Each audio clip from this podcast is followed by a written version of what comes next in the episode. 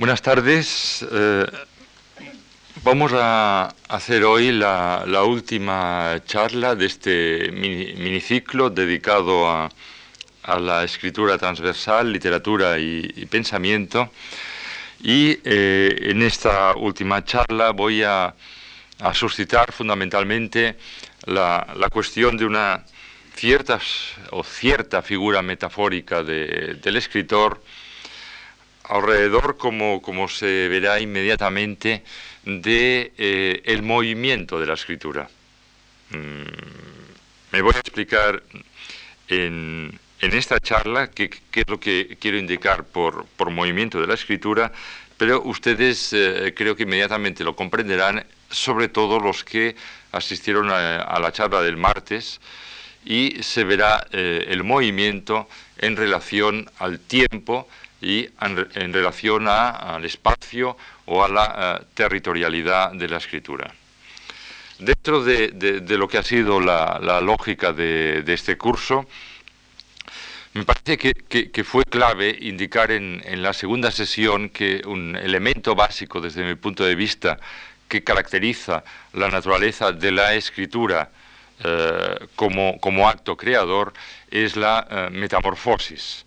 En ese sentido, lo que desde mi punto de vista puede eh, ayudar a establecer un vínculo, un puente, una unión, una, una fuerza intermedia, una Mittelkraft, como decía Schiller, entre el mundo de la sensación y el mundo de la idea, era precisamente ese permanente juego de metamorfosis entre lo diverso y lo uno, entre lo particular y lo universal, que se daba en el acto de la escritura. El día anterior intenté eh, buscar una encarnación eh, estricta ya de esa metamorfosis a través de eh, la producción, como indiqué, la producción de determinadas dimensiones temporales alteradas, de dimensiones del tiempo alteradas respecto a lo que es la conciencia cotidiana en el tiempo, y también indiqué lo que a mi modo de ver fijaba esa eh, territorialidad nómada del escritor en el acto de la escritura, es decir, que ese proceso de metamorfosis que en el segundo día indiqué en su, en su clave más teórica, intenté eh, eh, el día pasado, el martes, traducirlo en lo que sería una, una doble coordenada eh, temporal y espacial, es decir, la, la, la escritura modificaría, alteraría profundamente lo que es nuestro sentido del tiempo y del espacio y lo alteraría en una múltiple dirección. Recordarán ustedes que, para, para resumir, indiqué eh, tres, eh, tres posibles juegos en esa dimensión de la temporalidad, cuando, cuando hablé de, de, de tiempo eh, acumulativo y tiempo cíclico, eh, tiempo o conciencia cotidiana del tiempo y tiempo extático, y finalmente de mm, memoria y amnesia, o de, o de memoria y olvido. Y al mismo tiempo, en el, en el, en el caso de, de la territorialidad, fijé eh, una, un, un juego de tensiones entre el mundo de la realidad y el mundo de, de la posibilidad, eh, insinuado, entreabierto ya en los apuntes de Aristóteles en, en la poética, cómo es, eh, a, a partir de ese juego de tensiones se podía hablar, o yo hablaba, de un auténtico eros de la escritura, entendiendo eros eh, en el sentido etimológico del término, y cómo a partir de aquí eh, indicaba que en la escritura siempre tiene una lugar una, una, una lucha, una tensión, una dialéctica entre el lugar de nuestra realidad y el no, y el no lugar, es decir, el, el topos, el, el utopos en el sentido también estricto del término. A partir de ahí establecía esas relaciones Eh, de las que hablaba el día anterior, entre logos y enigma, y entre eh, ser y experiencia. Hoy me gustaría, siguiendo con lo, con lo que sería, en cierto modo, esas eh, traducciones, desde luego personales, pero que yo creo que pueden ser generalizadas, de eh, la metamorfosis que ocurre en la escritura o en el acto o, creativo, literario. Eh, me gustaría hoy referirme a una, diríamos, a una tercera categoría, más allá de, del tiempo y más allá de, del espacio, que así rápidamente luego se verá la, las modificaciones o las matizaciones que, que se pueden hacer. Esa categoría sería la categoría movimiento, es decir, un tiempo alterado, un espacio alterado, también un juego de movimientos o un movimiento alterado en el seno de la escritura, en el, se en el seno del acto eh, creador de, eh, de la escritura. Es desde esa tercera eh, referencia, la referencia del movimiento, que yo les he propuesto incluso en, en el título de, de esta última charla, una eh, doble figura eh, metafórica, que es la, la, la figura del, del cirujano y la, la figura del viajero como emanaciones eh, metafóricas del, eh, del escritor. Eh, paso inmediatamente a, a tratar de justificar eh, el porqué de esa eh, doble figura. Naturalmente hay una, una, una justificación que es eh, estrictamente personal, o es más bien personal, y una justificación que trato que sea más eh, teórica, incluso podríamos decir teórica histórica, observando lo que ha sido el, el devenir de la literatura. Lo, lo, lo que es, y ahí pasaré muy rápido, lo que es más la, la justificación personal, eh, quizá forma parte de, pues, de vocaciones abandonadas y de, y de pasiones o aficiones eh, mantenidas. Eh, a mí cuando... A veces me han, me, me han hecho, como estoy haciendo ante ustedes, pero en, en otras ocasiones me han hecho pues, eh, que reflexionara sobre la escritura, sobre la, sobre la tarea del escritor. Es, es muy curioso que lo que menos me ha venido a, a la cabeza es la teoría literaria. Yo, yo respeto la teoría literaria, sobre todo cuando es una teoría literaria viva. Pero en, en mi caso, curiosamente, la teoría literaria que... aparentemente y ortodoxamente debería ser aquello que iluminara más lo que es la, la tarea del escritor, realmente me, me ha servido de poco, me ha servido muy indirectamente. Y en ese sentido, a mí, eh, cuando he tenido que confesarme respecto a esa tarea de escritura, he recurrido a esas dos figuras que les propongo en el mismo título. La figura de cirujano, porque forma parte de una profesión abandonada. Yo, yo hice medicina y quería uh, ser cirujano, lo, lo dejé, pero curiosamente todo lo que son uh, metáforas de tipo médico y sobre todo metáforas de, de, de la cirugía, me he dado cuenta que están muy presentes eh, en mis libros, tanto, tanto aquellos de poesía, de narrativa o de ensayo. Eh, en ese sentido, el, el, el, el escritor que intercambia la, la pluma con el bisturí, pero en este caso, pues para ahondar más allá de la piel de, de las palabras, para, para ahondar, diríamos, en los subsuelos de la piel, en los subsuelos de la conciencia. El, el, el escritor que, en cierto modo, indaga exhaustivamente en pequeñas zonas, el, eh, como luego les diré, lo, lo que sería la dimensión microscópica del escritor, es algo que me he dado cuenta con, con el paso del tiempo que estaba permanentemente presente. Por eso, esta es una, una figura que eh, me ha parecido particularmente idónea para eh, ilustrar el trabajo interno, diríamos, el trabajo interno del escritor. Ahora bien, esa figura que se mueve, diríamos, en los pequeños espacios, aunque hace de ese pequeño espacio un cosmos, es un microcosmos en el que indaga exhaustivamente, naturalmente está eh, equilibrada por otra figura, eh, la figura de, de, del viajero, o si se quiere a veces más que la figura del viajero, la, la figura del cartógrafo, que también ha estado eh, presente eh, continuamente en, en las cosas que he escrito como metáfora central. Fíjense ustedes que eh, en, en ese segundo caso, el viajero, el cartógrafo, se enfrenta a lo que podríamos llamar grandes espacios. Eh, aunque sea un enfrentamiento progresivo, un enfrentamiento a través del desplazamiento, pero se enfrenta a, a grandes espacios.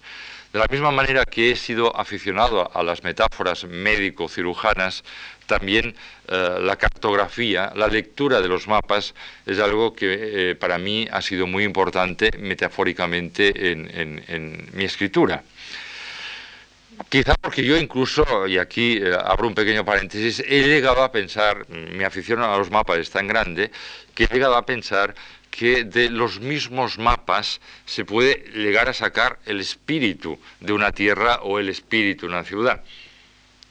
Por ejemplo, yo soy aficionado a intentar leer cómo es una ciudad a través del plano de la ciudad. Y además creo realmente que a través de ese plano tenemos muchísimos elementos del desarrollo histórico e incluso del desarrollo existencial de, de una ciudad. Pero de modo más general el cartógrafo y el cartógrafo viajero vendrían a significar el equilibrio o contrapunto de esa uh, figura del cirujano que indaga microscópicamente.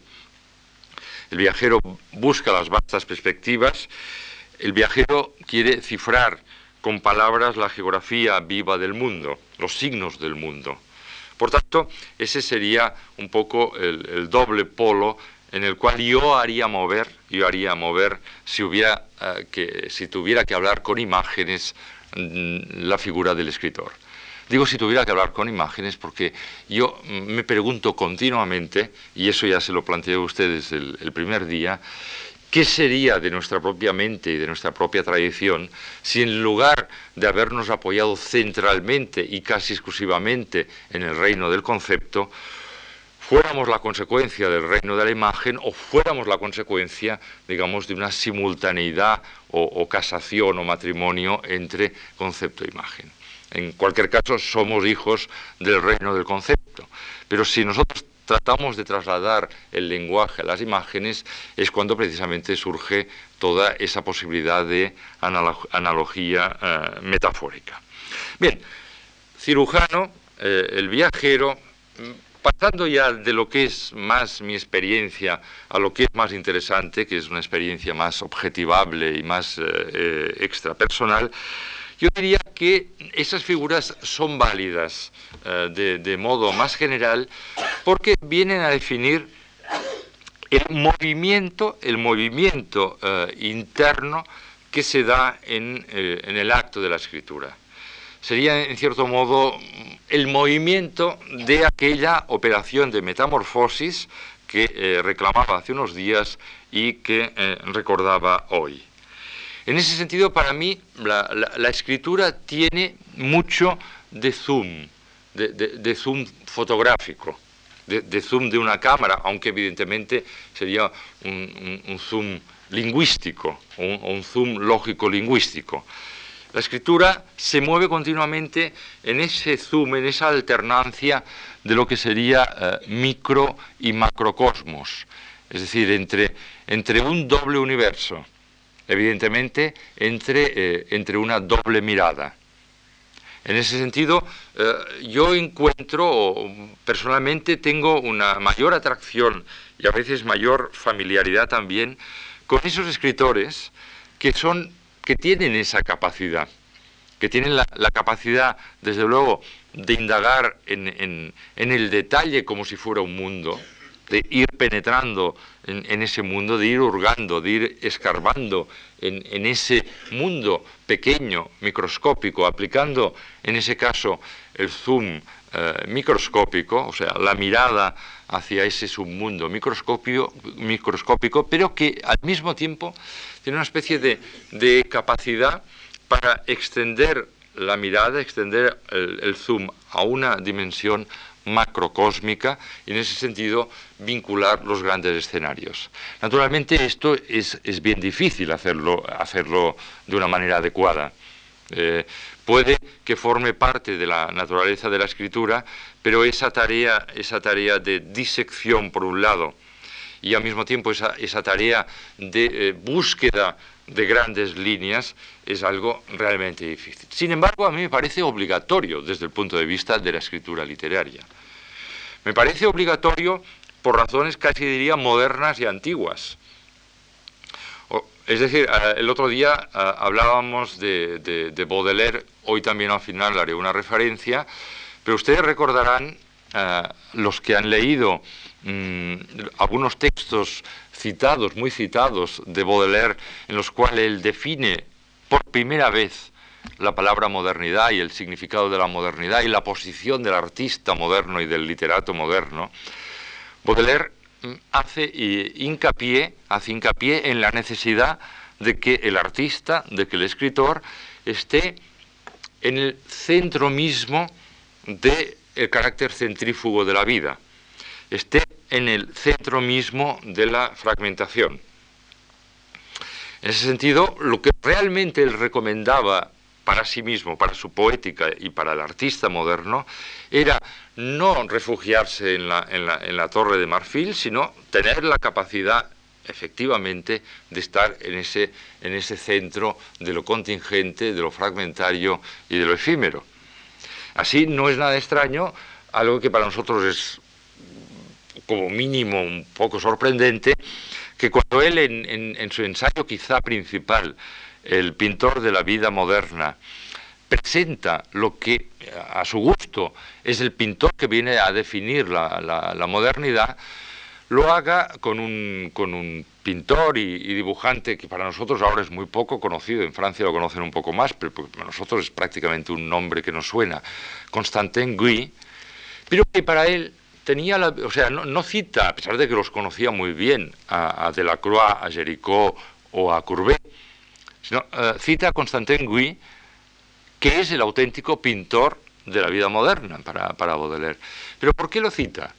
Lo cita porque en él admira eh, fundamentalmente ese saber estar en el centro de la existencia fragmentada y centrífuga de la gran ciudad. Eh, Constantin Guy había sido un extraño personaje, lo que nosotros ahora llamaríamos eh, corresponsales de guerra. Había sido corresponsal de guerra pictórico en Crimea y luego se dedicó, en cierto modo, a pintar la vida cotidiana, la vida cotidiana en eh, el París de, de Baudelaire. Como, como saben ustedes, Baudelaire luego asistió a ese nacimiento importantísimo para la pintura, que fue la fotografía. Pero en el, en el pintor de la vida moderna, y luego eso le sirve para todas sus definiciones poéticas y estéticas, Baudelaire insiste en esa necesidad de eh, entrar, entrar en el detalle de la vida cotidiana, en lo efímero, en aquello que se escapa. Por eso el artista es un cazador de instantes, un capturador de instantes, y tiene que estar eh, con una imaginación hiperactiva para poder enfrentarse a esa fragmentación y a ese carácter centrífugo. Eh, ese vendría a, a definir un poco la necesidad de esa mirada microscópica, la necesidad del bisturí de, de, del, del cirujano aplicado a la tarea del poeta y a la tarea del, eh, del artista. Sin embargo, Baudelaire mismo, evidentemente, compensa, compensa esa uh, visión del, del poeta moderno con una uh, visión más amplia.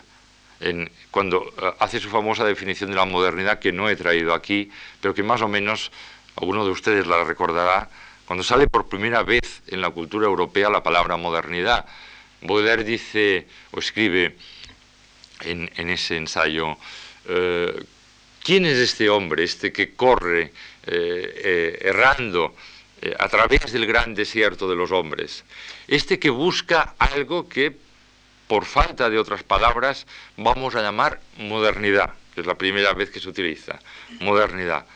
Pues ese hombre que busca la modernidad es aquel que, en cierto modo, actuará en el seno de lo contingente, de lo fragmentario, de lo particular, pero, Baudelaire mismo dice, buscando lo inmutable, buscando lo eterno, buscando lo trascendente. Luego su definición también célebre de la belleza moderna se moverá también a través de esos dos factores. Es propio del artista, del artista para Baudelaire actuar desde lo particular buscando precisamente lo universal. Pero yo decía que esto era una referencia eh, moderna, pero también antigua, en el sentido de que, si el otro día citaba a Aristóteles y su poética, otra de las características que indica Aristóteles es la exigencia de universalidad.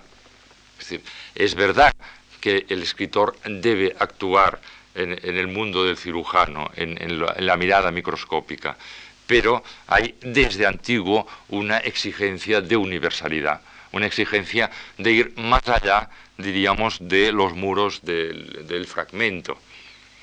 El propio Aristóteles en la poética decía, La, la poesía es más importante que la historia, decía Aristóteles, porque es más universal, porque es más universal. Es decir, nos introduce a ese eh, horizonte de verosimilitud que la hace más universal que la historia, en cuanto que la historia sería una sucesión empírica de momentos, de momentos reales, mientras que ya en esa mirada antigua la poesía se erigía más allá de esos momentos, a través de la verosimilitud tenía esa, eh, esa universalidad.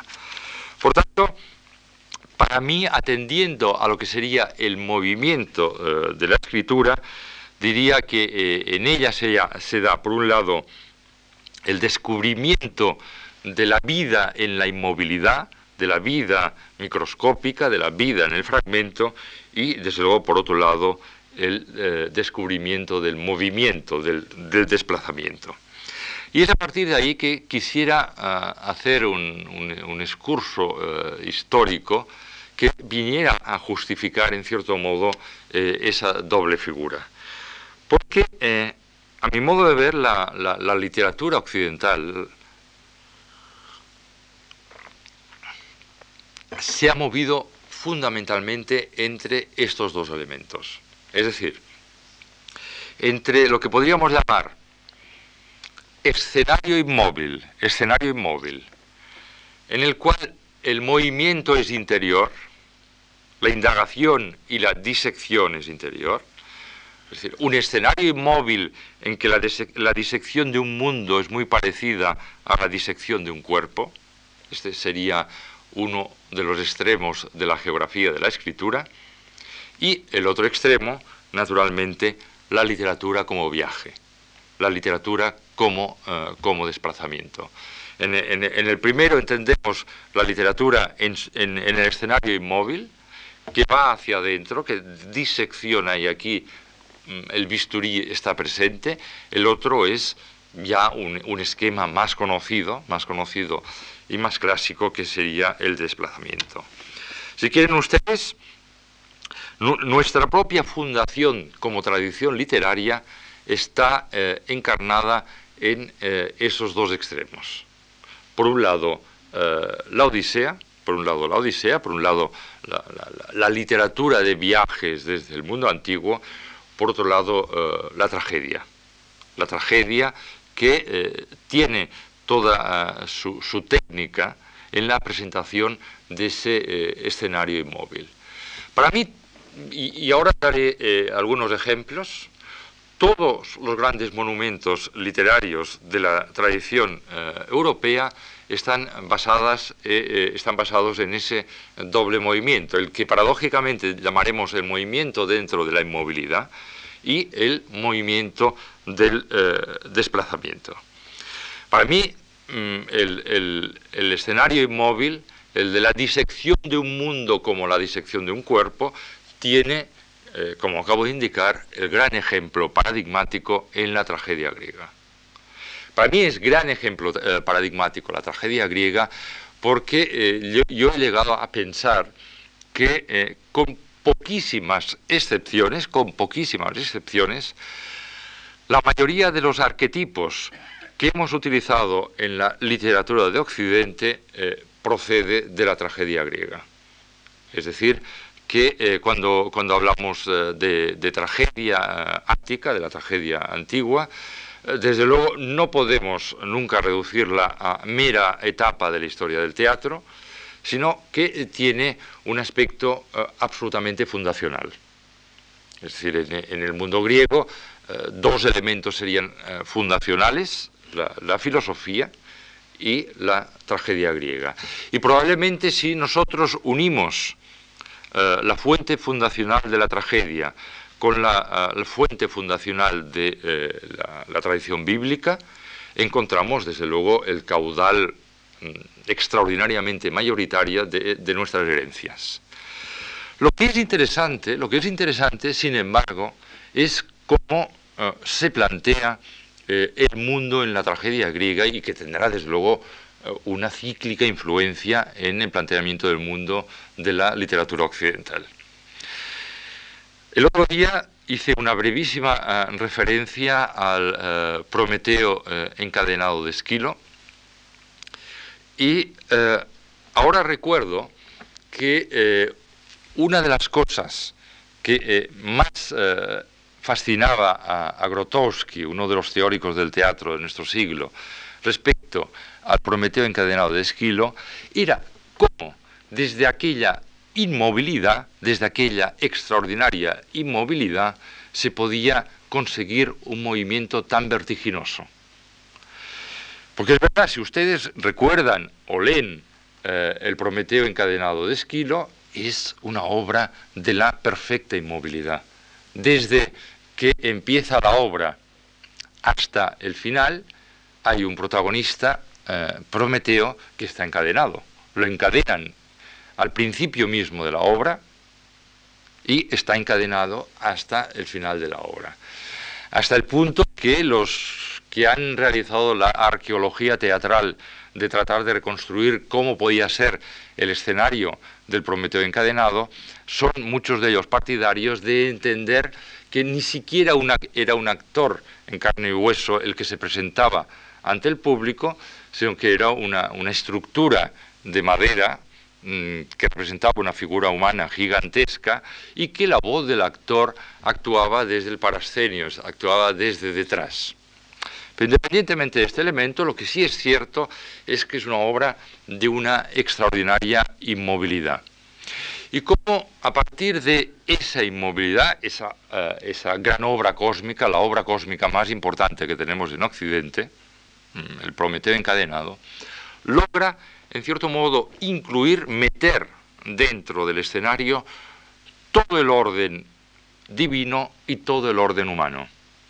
Es decir, eh, de principio a fin hay la más perfecta inmovilidad. Desde el punto de vista, diríamos, de nuestras técnicas actuales, de nuestro mundo actual tan acostumbrado a la velocidad, aquello es lo, lo contrario totalmente, porque es la inmovilidad absoluta. Ahora bien, es una inmovilidad, es como una especie de eje que hace rotar a su alrededor todos los órdenes del mundo, todos los órdenes de la existencia. Y, y yo creo que cualquier buen catador de literatura eh, actualmente sigue reconociendo esto y en un grado sobresaliente, ese, ese poder magnético de eh, hacerlo girar todo a través de la inmovilidad.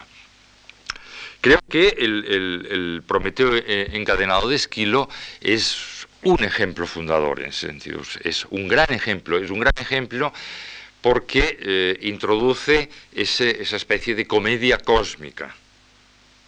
Luego, en, en otro contexto, también Dante eh, hará una, una comedia cósmica, pero evidentemente en, en, en otro contexto mental.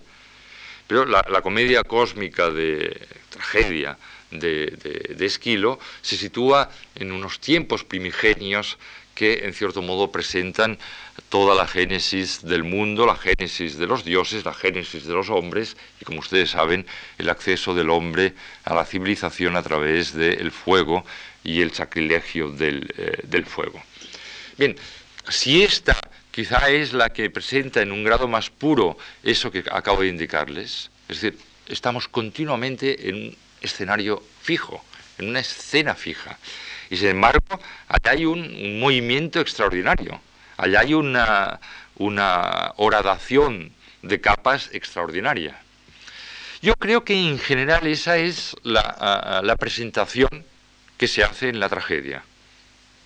Esa es la presentación que se hace en la tragedia. Por ejemplo, toda, todas las tragedias alrededor del tema de Tebas, alrededor fundamentalmente de los labdácidas, de la, de la familia de Edipo, etcétera, etcétera, siempre adoptan esa especie de inmovilidad, y a partir de esa inmovilidad se da la disección del mundo, la disección de la polis, de la vida colectiva, la disección de las, eh, de las pasiones humanas.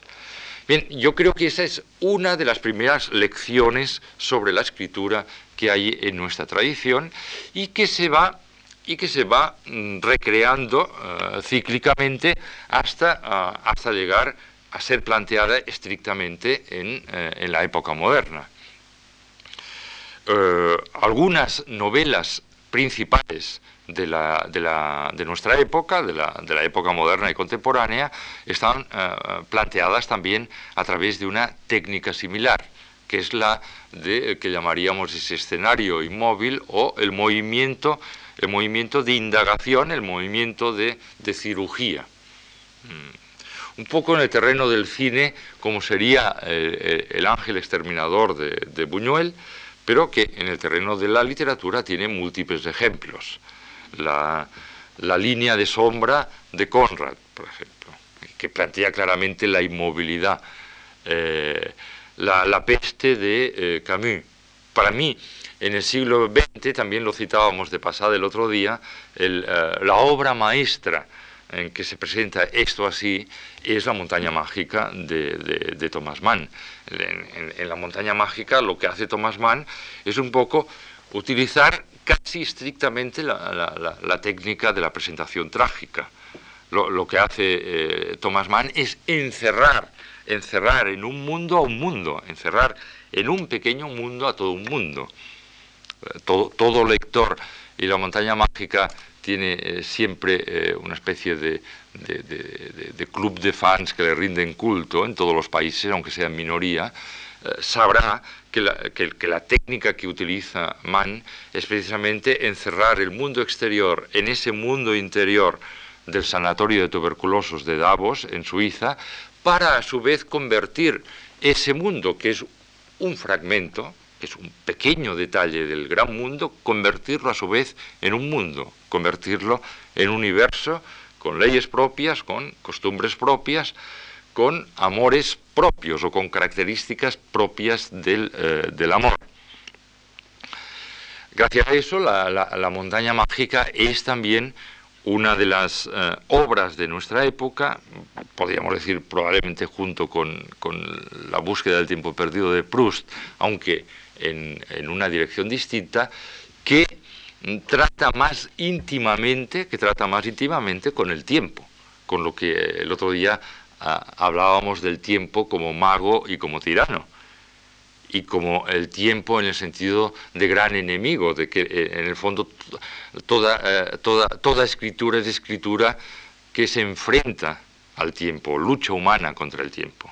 Bien, en la, en la montaña mágica se da, por tanto, ese análisis exhaustivo de la magia del tiempo, de la tiranía del tiempo.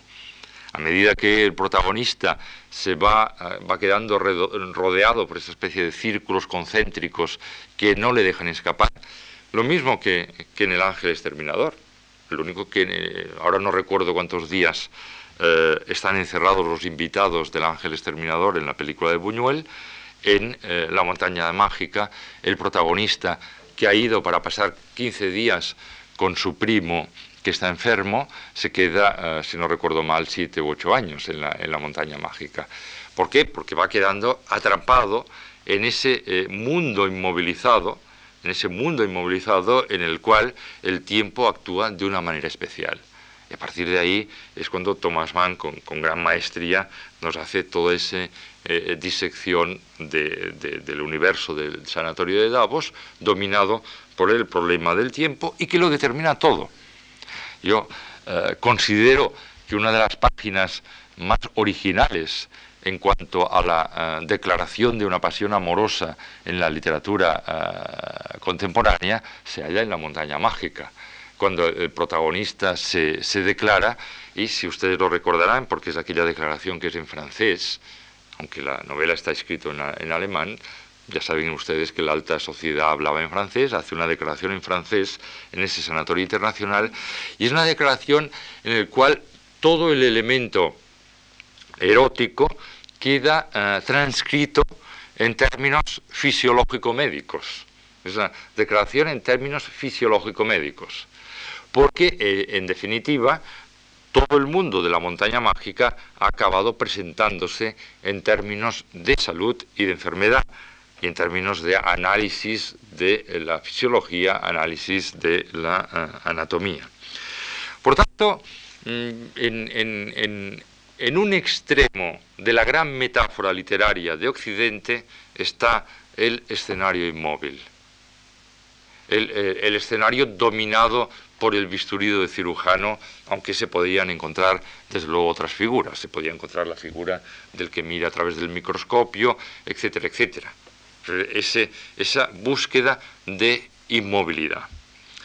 Naturalmente, en el otro extremo de esa, de ese, de esa tradición nuestra está, y eso es bien conocido, la literatura como viaje. Pero se ha insistido más en la literatura como viaje que en la literatura en cuanto a inmovilidad. Para mí son complementarios y, en cierto modo, se prestan mutuamente influencia. Hay una alternancia entre ellos y creo que es demostrable en la propia literatura griega. Si nosotros confrontamos lo que es eh, el mundo de, de la tragedia con ese, ese otro mundo que se inaugura con la uh, Odisea. Es una traslación más directa e inmediata, porque eh, en ese sentido el viaje, todo viajero más o menos auténtico, aunque en nuestra época es difícil ser un viajero auténtico, pero todo viajero más o menos auténtico sabe que verdaderamente lo que caracteriza el viaje es a, aquella a, tensión de, de tiempo y de espacio a la que aludíamos el otro día. Es decir, lo que caracteriza realmente el viaje es la tensión entre el mundo de la realidad y el mundo de la posibilidad. Lo que caracteriza el viaje es la persecución de la línea de horizonte. O sea, para, para mí se puede definir exclusivamente el espíritu de un viajero a través de un punto de fuga y de una línea de horizonte. Y todo el territorio flexible, de, sin referentes explícitos ni concretos entre la punt- el, el, el punto de fuga y la línea de horizonte, es el territorio del viajero. En ese sentido, sí, el, el, el viajero, el peregrino, por decirlo así, es, es aquel que se mueve en el contraste en el mundo, entre el mundo de la realidad y el mundo de la posibilidad, inmediatamente encontramos que se superpone claramente viaje y literatura. Literatura y peregrinaje. Literatura y peregrinaje. Fijémonos, haciendo una especie también de, de salida, hasta qué punto es importante en ese sentido la literatura, lo literario, eh, porque es importante lo viajero y lo peregrino. Si nosotros analizamos que somos hijos de la ciudad, la civilización es hija de la ciudad, la civilización es hija de la, de la polis, la polis nace, ¿dónde nace la polis? La, la, la polis nace en, el, en, en los claros del bosque, la ciudad nace en los claros del bosque, la civilización nace en el claro del bosque. Sin embargo, para que esa civilización permanezca creativa y activa, debe mantener la dialéctica con el bosque, es decir, debe mantener la dialéctica con lo caótico, mistérico y sagrado del bosque.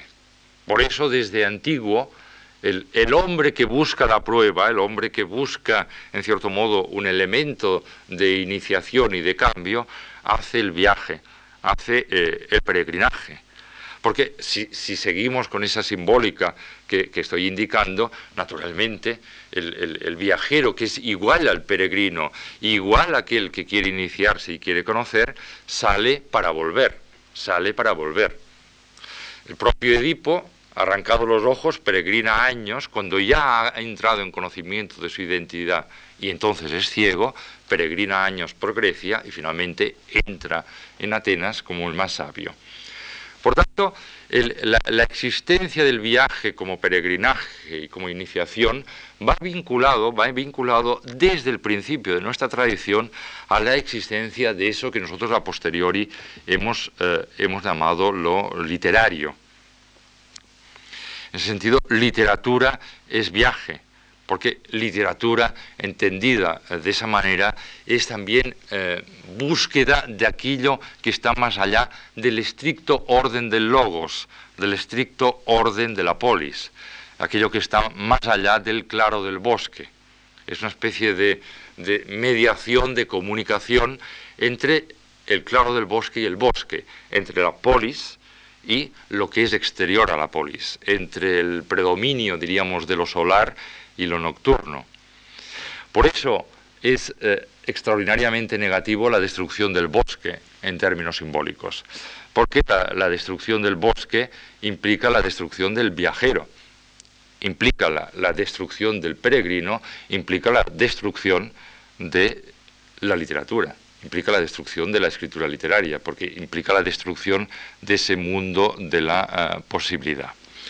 Por tanto, no es para nada, para nada, creo yo, arbitrario que desde nuestros propios orígenes de tradición se plantee la literatura de viaje, pero te, también se plantee la literatura como viaje.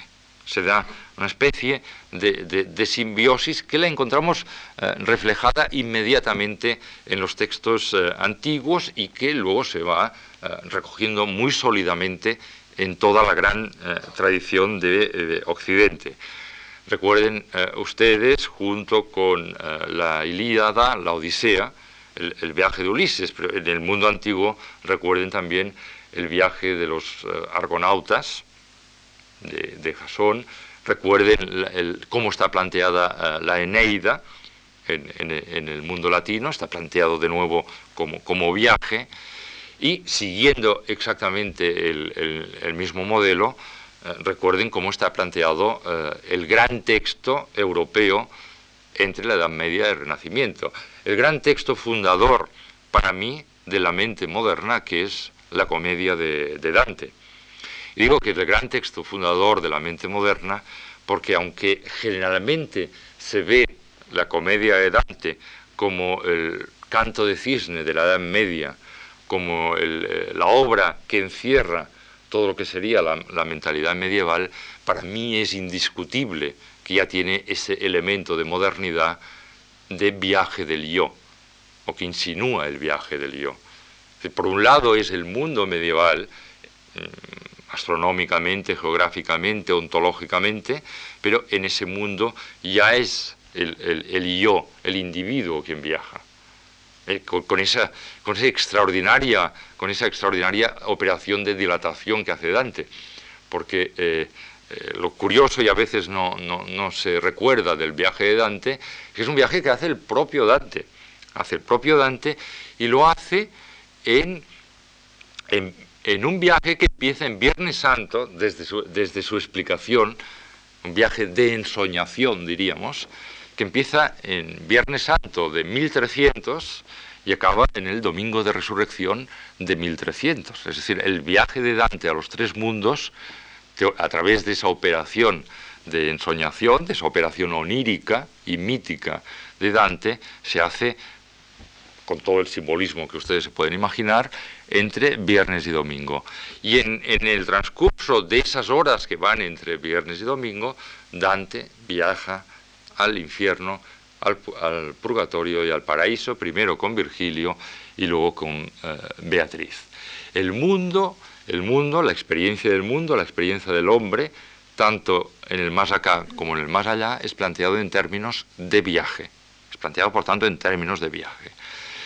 Y yo diría que eh, el viaje de Dante es el que da la pauta de todo lo que sería la Mmm, enorme, reiteradísima uh, plasmación de la literatura como viaje en el, eh, en el mundo uh, moderno.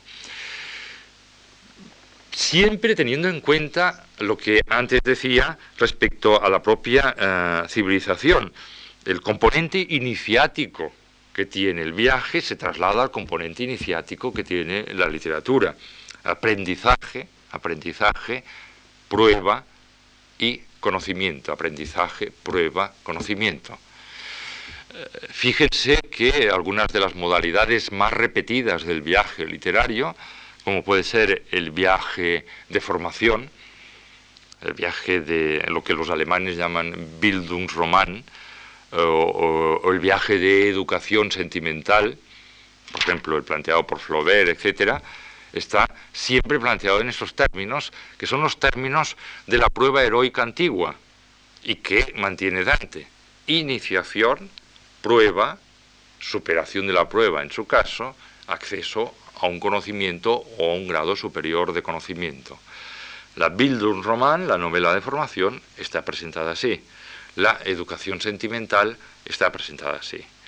El viaje al infierno, de tanta recurrencia en, en la literatura de Occidente, está, es cuando de una manera más desnuda se presenta ese elemento de iniciación prueba, porque claro, el viaje al infierno es la principal prueba, y en caso de superarlo, caso de superarlo, el elemento de iniciático de conocimiento. Pero fíjense del enorme prestigio del viaje al infierno, es decir, del viaje iniciático por excelencia. Está en la Odisea, está en los Argonautas, está en la Eneida, está en los relatos del Nuevo Testamento. Cristo baja al infierno después de ser crucificado. Está en Dante, que viaja al infierno. Previamente, el primero de todos está en Orfeo y en todo el mito de Orfeo. Y en el mundo moderno se recrea, aunque no sea ya con este nombre, se recrea constantemente el viaje al infierno. ¿Por qué? Porque es el viaje iniciático por excelencia. Quien supera la prueba eh, está en condiciones de acceder, en cierto modo, a un eh, nuevo conocimiento. Por tanto, podríamos ex extendernos mucho eh, en, ese, eh, en esa cuestión, que yo creo que es una cuestión muy bonita, el, el problema de viaje como literatura y literatura eh, como viaje, pero fundamentalmente, y yo aquí lo que quería era llamarles la atención sobre ese otro gran referente, pero habiendo mmm, insistido mucho en que se tenga en cuenta también el escenario de la inmovilidad, y que entre ambos se origina, diría yo, el tejido de nuestra eh, tradición literaria, pero que trasladado al acto de la escritura, para mí origina la dialéctica interna o el movimiento interno de la escritura, entre esa búsqueda de, eh, de la mirada micro, microscópica y la mirada eh, del macrocosmos.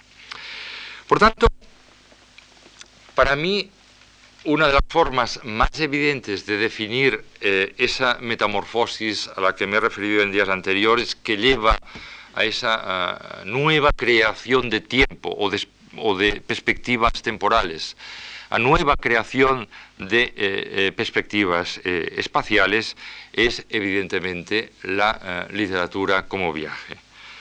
Ahora, ¿como viaje eh, hacia dónde? ¿Qué viaje? ¿Qué viaje buscamos en la escritura? ¿Qué via viaje eh, se busca a través de, de lo que podemos denominar, sin, sin darle mucha solemnidad, lo que podemos denominar acción creadora de, de la escritura o acto creador de, de la escritura? Me parece que es un, eh, es un viaje eh, que, eh, que debe ser planteado en términos paradójicos también, que debe ser planteado en términos paradójicos, y yo lo haré eh, a través de las proposiciones de dos poetas muy queridos por mí, uno el citado Baudelaire, eh, otro... otro poeta muy querido por mí, que es el poeta uh, alemán uh, Friedrich Hölderlin. Eh, Baudelaire decía, en, en, y, y además lo refleja en uno de sus poemas más importantes de, la, de Las Flores del Mal, el, el viaje, que eh, el viaje es fundamentalmente el viaje hacia lo nuevo, el viaje hacia lo nuevo. Cuando, cuando nos dice cielo, infierno, ¿qué importa? Con tal de alcanzar lo nuevo, que son los últimos versos del viaje, y subraya eh, la palabra nuevo, no viene sino a significar y a sintetizar lo que ha venido propugnando a lo largo del largo poema, y en el fondo lo que ha venido propugnando en toda la, a, la poética de eh, Las Flores del Mal. El viaje es el viaje hacia lo nuevo. Ese viaje hacia lo nuevo que en él coincidirá, como decíamos el otro día, con esa búsqueda de un nuevo tiempo, aunque sea momentáneo, o esa búsqueda de un nuevo espacio. En ese sentido, la, la escritura, la escritura quiere viajar a, esa, a ese territorio todavía eh, no colonizado. Quiere, quiere viajar a ese tiempo Eh, todavía no contaminado, aunque sea eh, un viaje eh, transitorio, aunque sea un viaje provisional. Por tanto, la escritura es eh, viaje y es aventura, en el sentido etimológico de ir a la aventura, en el sentido de búsqueda de lo nuevo, de búsqueda del contraste de lo no alcanzado, de lo todavía inalcanzado. Ahora bien, aunque pueda parecer una, una paradoja, y de, y de hecho lo es, yo creo que eh, es tan válido este viaje como aquel otro viaje que proponía uh, Hölderlin en distintos uh, poemas suyos, y sobre todo en ese poema excepcional que se llama eh, El archipiélago. Y es que todo viaje es un viaje de retorno al origen. Todo, via- todo viaje eh, literario, toda, toda experiencia de la sensibilidad, toda experiencia estética, por tanto, toda experiencia creadora, es un retorno al origen. Se puede casar ese viaje hacia lo nuevo, esa aventura hacia lo nuevo, con ese eh, regreso a, o, o ese retorno al origen. Yo creo que sí, que ese es un poco el misterio de la escritura. No se, no se puede casar en el sentido de que yo aquí conceptualmente pueda definirles cómo casa una cosa con la otra. Pero lo que eh, yo entiendo y siento es que efectivamente la escritura es al mismo tiempo ese doble viaje, es el, el, el viaje hacia lo nuevo. Por tanto, como decíamos en términos del otro día, la experimentación, la experimentación, pero al mismo tiempo esa especie de retorno al origen o de búsqueda del origen, esa búsqueda del tiempo cíclico, esa búsqueda del regreso a la patria, que desde luego no es la patria política, ese, ese, esa búsqueda de identidad, es de retorno a identidad, ese, ese salirse fuera, ese perderse, ese extraviarse incluso, podríamos decir, que, que viene eh, indicado por la búsqueda de lo nuevo y por la aventura, y ese extraviarse, que sin embargo es búsqueda al mismo tiempo de uno mismo. Yo no creo en la búsqueda de uno mismo a través, ya lo dije, del solipsismo. Es decir, no, no, no creo en la búsqueda nacionalística de uno mismo, no, no, no creo en eso. Creo en, en la búsqueda de uno mismo a través del extraviarse, es decir, eh, creo en una, un retorno al origen a través precisamente de la eh, experimentación. Entonces, para mí, efectivamente, si tuviera que definir, aunque enigmáticamente, sin lograr detallarla conceptualmente, pero espero que iluminado a través de algunas de las cosas que he dicho a lo largo de, esos, de estos cuatro días, yo diría que eh, efectivamente esa, esa metamorfosis que nos eh, ofrece, que nos exige la, la escritura, que nos introduce a un tiempo, a un espacio distinto, que implica unos movimientos interiores distintos a los que rigen en la conciencia cotidiana, implican también, en cierto modo, una especie de fin, función, no misión, porque misión es una palabra demasiado solemne, que es ese extraviarse hacia el retorno, ese buscar, eh, ese buscar continuamente, pero buscar para buscarte, buscar para eh, encontrarte. No a través del monólogo y el solipsismo, sino en esa especie de continuo contraste que venía bien definido por la continuidad entre eh, experiencia y experimentación. Con eso mmm, voy a, a terminar mi sesión de hoy y, y las cuatro sesiones dedicadas a ese tema, que es un tema muy amplio que, que puede prolongarse en, en otras ocasiones, y quisiera hacerlo leyéndoles tres textos muy, muy breves, pero que implican, en cierto modo, acercamientos distintos a, a, a los problemas que hemos eh, venido suscitando. Son eh, eh, textos de, de Valéry, de Maeterlinck y de eh, uno muy breve de eh, Goethe. En, en, el, en el de Valéry, eh, curiosamente, se nos define la, la escritura literaria como fiesta del intelecto. Y en ese sentido se, se, se nos plantea cómo es la fiesta, cómo transcurre la fiesta y qué queda o qué debe quedar después de la fiesta. Es un, te- es un texto breve, de todas maneras. Escribe eh, Valéry en, en Tel Quel: un poema debe ser una fiesta del intelecto, no puede ser otra cosa. Fiesta. Es un juego más solemne, más regulado, más significativo. Imagen de lo que no se da de ordinario, del estado en que los esfuerzos son ritmos redimidos. Se celebra alguna cosa realizándola o representándola en su más puro y bello estado. Aquí la facultad del lenguaje y también su fenómeno inverso, la comprensión, la identidad de cosas que separa. Se apartan sus miserias, sus debilidades, su cotidianidad, se organiza todo lo posible, todo lo posible del lenguaje. Terminada la fiesta, nada debe quedar. Cenizas, guirnaldas pisoteadas en el suelo. Otra, otra visión, que, que, que es un fragmento que a mí me gusta mucho de, de Maeterlinck, es el que viene a indicar que a pesar de todo, a pesar de todo, como máximo la escritura puede enfrentarse a la punta del iceberg, que lo otro, lo otro queda uh, absolutamente inalcanzable y siempre eh, escondido. Dice eh, Moritz eh, Maeterlinck: apenas expresamos algo, lo empobrecemos singularmente.